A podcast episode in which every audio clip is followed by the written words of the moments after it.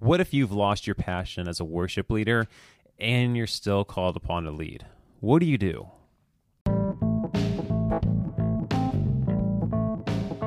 Welcome to the Worship Leader Toolbox podcast, where our mission is to equip and encourage worship leaders and teams in practical components of local church leadership. We're so thrilled to have you listening to our podcast, and our prayer is that it's helpful for you and your teams. If you have any thoughts or questions, feel free to reach out to us at worshipleadertoolbox.com. And we'd also be honored to have you hit subscribe wherever you're listening to us. Let's join together in today's episode starting now. Today, we want to talk about a subject that might not have a real neat and tidy answer, but we're but we're praying it's a helpful conversation for you. I'm here in the studio today with Tim Price. How you doing, Tim? Oh, I'm doing great. It's a beautiful day to record a podcast. Awesome, awesome. Glad to be here with you, and I'm also here with Elizabeth West. How are you? I'm doing good. Awesome. I'm glad that you guys are here. It's a it's a like you said, it's a beautiful day outside of those windows there. But Elizabeth's our live studio audience. and and our tech person. So that's great. We're glad to have you here.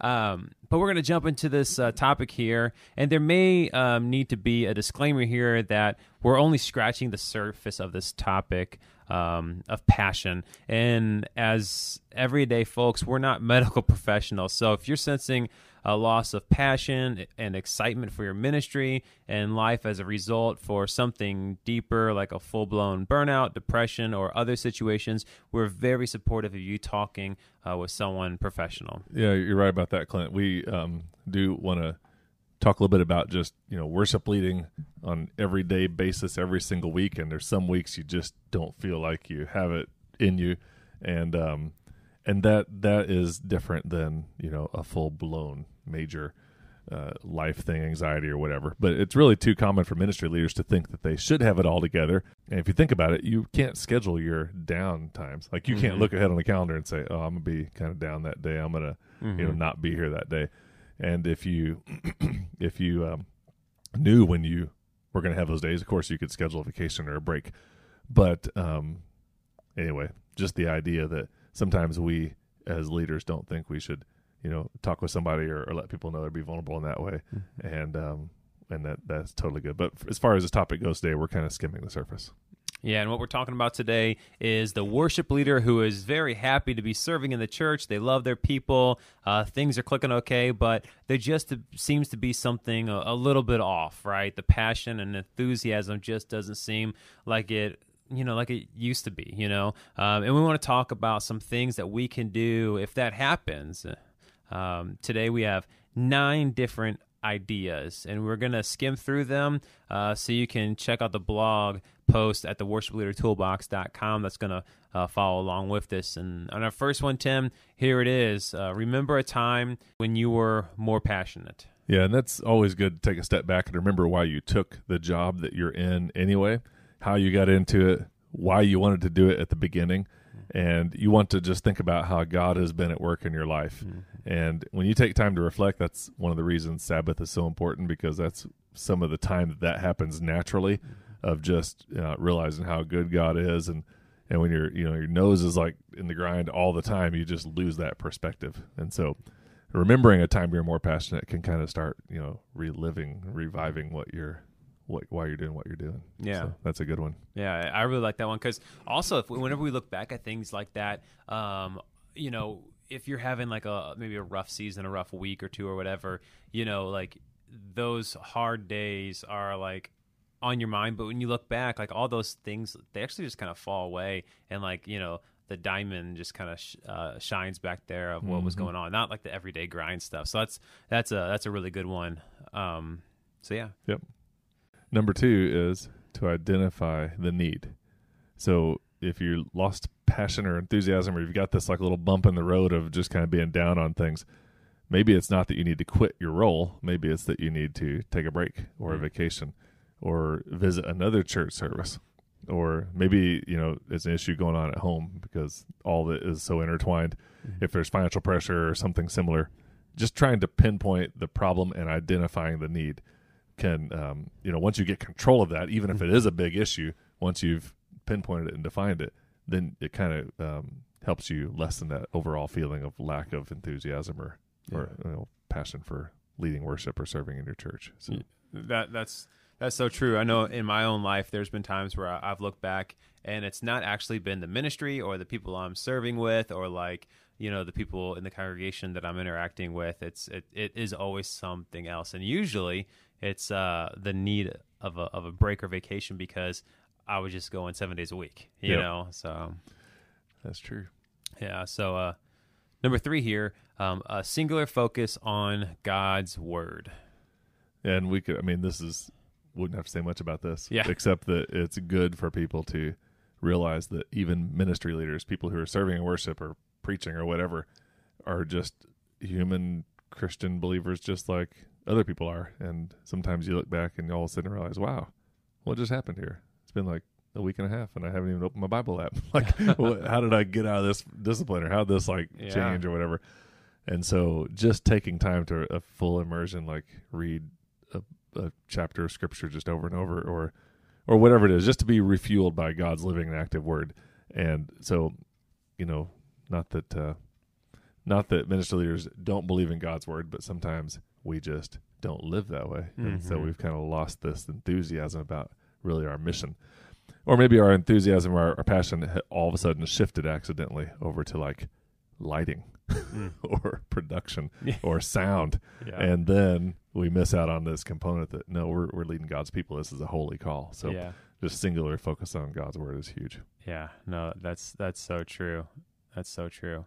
Um, next one here it says uh, fasting for a particular day, season, or event, and I think this one's kind of interesting uh, because we just got done eating lunch and you didn't have what we had.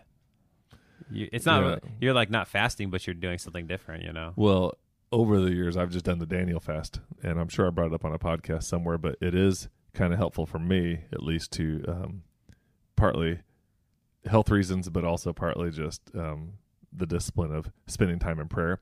So typically i try to find a day each week to fast like do the 24 hour fast like eat supper the night before don't have anything until supper the next night. And that each week will kind of like it's almost like a little sabbath while you're working because you're always thinking about that. But this other thing is it's helped me if i know i'm coming up on a big event or some major season or mm-hmm. something for our church then it'll help me to do a longer fast. And the fast that i do is called the daniel fast Mm. and we don't have a lot of time for each of these points but you can google the daniel fast and basically it's just no meat or dairy or Mhm. b- white bread or um, it, you know flour of any kind or uh, sweets of any kind Yeah. uh, chemicals and it comes from the book of daniel whenever he said yeah feed us vegetables and water and see who's healthier at the end of 21 days and so i've done this for several years and it's kind of morphed different times but currently i'm um, kind of doing that fast and praying toward a particular day coming up in about 45 days and so i'm thinking about it and praying for that so yeah That's awesome. That's a good one. and there's places in scripture where Jesus says there are certain things that can only come out by fasting and prayer, like certain demons or certain things are only going to happen when we fast and pray. And so there's a lot to that. Yeah. Yeah. I this is kind of like on topic but off topic. Like my mom uh, a handful of years ago, she she went through cancer and after that she like radically changed her the way she ate cuz uh, she felt that the way she was eating like really, you know, caused some things. So um she she started doing the the Daniel's diet, Daniel fast and like she's never looked back. Like she always does it.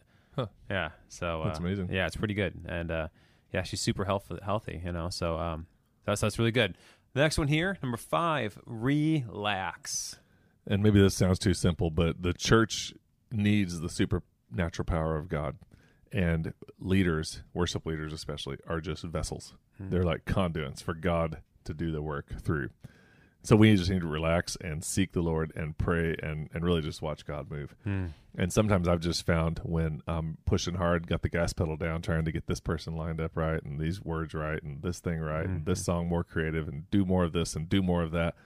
Sometimes I just find, man, if I just step back and just go back to, you know, leading songs. Yeah. it's just like step back for a minute Yeah. and um and just kind of recenter on the fact that it's God's church and I'm gonna do what I can, but I can't do it all. Yeah. So Yeah. No, I mean, oh my goodness, how how how much of a difference a Sunday morning can be, uh, like if you have the mentality of like, you know, all the details and everything versus like you're going in and like hopefully Sunday morning everything is done. You know, if you're a worship leader and you're coming into the space of like we're here to, you know, be in the presence of God and just worship Him. Like those are two different things, and like Yep. you know, so that's that's awesome. Mm-hmm. So uh so far we've we've kind of flown through these first five ones and and just kind of just so you can remember real quick it's uh the first one is remember a time when you were more passionate number two identify the need number three a singular focus on god's word. Number four fasting for a particular day season or event. And the fifth one is relax. So uh, real quick relax right there as we uh, are going to take a quick break. And when we come back we'll finish the rest of the list. All right, welcome back to the Worship Leader Toolbox podcast. Uh, Clinton here with Tim and Elizabeth, and we are going through this list, and we are at number six, which is do the basics. And I just kind of mentioned that a little bit in terms of just pulling back and just singing songs if you have to to make it simple. But um, sometimes just sticking with the basics will help through the seasons of ebb and flow of passion. So sing the love songs, Mm. not the love songs, but the loved songs, like the ones Mhm. everybody thinks is awesome, are are, are, are awesome. And um, pull in the simple worship team structures, or just step back and start focusing on a major weekend coming up that's down the road a couple weeks. And really, those are just basic things that you're doing as a worship leader that just kind of, you know, it doesn't put a toll on you right this very minute, but it also helps you get excited, Mhm. enthusiastic about what's coming up. Yeah. And in some ways, I guess I've heard it phrased, you know, set up for a few uh, simple successes so that Mhm. people can start, you know, building back up, and so you can too. Yeah, no, I mean, and that that this one right here um, is basically the story of like um, the heart of worship, right? Is that Matt Redman? Who is Yeah. that? Yeah, like you know, I mean, I don't know, I don't know like the stories of everything, but stuff and whatever was going on at his church, and all of a sudden he just like, you know, it's just gonna be him. Or I don't even know if they did music or if it was just like him and his acoustic guitar, and that song was birthed from that of just a season of just like the basics and like not all the frills and everything. So it's amazing when we get out of the way, you know, what can happen. So, That's true. all right. Number seven, invite prayer.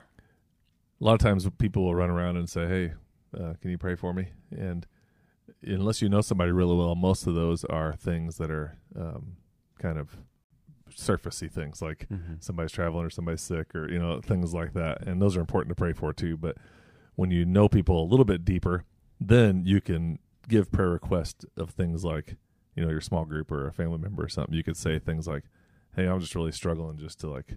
Keep this going. I mean, I've just kind of lost a little bit of my energy here, and and I'm just praying the Lord will give a fresh dose of energy and enthusiasm in, in my own spirit. And then as they as they're praying for you, I don't, I don't know, you know, this is another topic probably, but we don't need to stick that on Facebook or anything, or you know, Mhm. just have a big huge spiel about it because in some ways, just the ebb and flow of life. Part of worship ministry, it is a little, it's a work. I mean, it's like your Mhm. job. It's your, it's your what you're doing. And um, like I've mentioned before, sometimes you are taking your brown bag lunch and your guitar case, and you're you're just committing because you're being called to this. Mm-hmm. And so, just to put it out there every other week or something, hey, I'm not feeling it today. That's going to like demoralize everybody. So I don't think it should be a big public thing necessarily. There's Yeah. certain times when that might fit, but it wouldn't be a regular thing for sure. Mm-hmm. But um, anyway, inviting people to pray for you is a, a great thing for any ministry leader to do because most often it's reverse. Hmm. Yeah, no, that's so good. Um, number eight, it says, listen and be willing. Yeah, and I think this just goes along with Sabbath and prayer and, and those things. But the Lord may use our timing and sense of passion in one ministry role or a, a lack of passion in a ministry role as more of a desert season to prepare us for what's next. So maybe it's not a reason to freak out or go crazy, but just kind of begin to pray. I'm kind of losing a little bit of my heart here or you know enthusiasm for this. And so unless I hear differently, I'm still on, but um, you know, Lord, breathe into me your vision for something else if that's the case. And so sometimes the Lord can just use that kind of like underpinning of uncertainty or lack of enthusiasm or passion to move to something new. Mm-hmm. Maybe a new season in your own church or a new opportunity altogether. Hmm. That's so good. That's so good. Just being willing to be there and show up uh, when God speaks, you know, just like, here I am, Lord, your servant is Mhm. ready, you know. All right. Number nine, wait on the Lord. Yeah, and this is really just our outline here is just the verse Isaiah 43. But those who hope in the Lord will renew their strength. They will soar on wings like eagles. They will run and not grow weary. They will walk and not be faint. Mm. So taking that verse, as as many people have, as a as a promise, and uh, just living through whatever you're living through mm-hmm. with with that in mind, can be a huge help.